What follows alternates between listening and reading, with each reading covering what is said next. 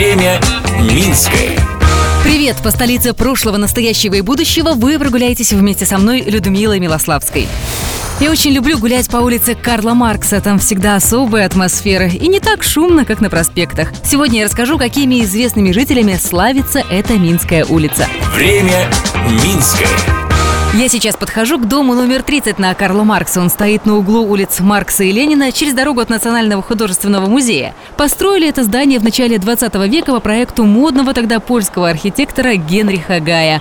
В это же время Гай строил костел святых Симеона и Елены. Это красный костел на независимости. Здесь были не только жилые квартиры, но и автомобильный гараж. И жил в этом доме инженер Зигмунд Свинтицкий, который считается основателем автомобильного движения в Минске. Чуть позже здание на Карла Маркса 30 стало настоящим общежитием для политической и культурной элиты советского времени. В честь его жителей на доме висит много мемориальных досок. Как будете проходить рядом, обязательно остановитесь и почитайте.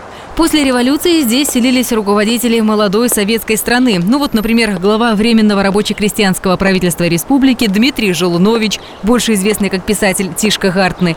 Также хозяевами комфортабельных квартир были большие партийные чиновники Александр Червяков, Николай Голодет, Кирилл Мазуров, Пантелеймон Пономаренко и другие официальные лица, чьими именами сейчас названы Минские улицы. Еще один легендарный квартирант дома на Карла Маркса 30 – народный поэт Беларуси Петрусь Броука. Он жил здесь со своей семьей с 1951 по 80-е годы. Сейчас прямо в квартире поэта находится литературный музей Петра Бровки. Затем, как течет время Минское, слежу я, Людмила Милославская. Благодарим за информационную поддержку программу «Минское Минчане». Смотрите в субботу в 11.00 на телеканале СТВ. Время Минское.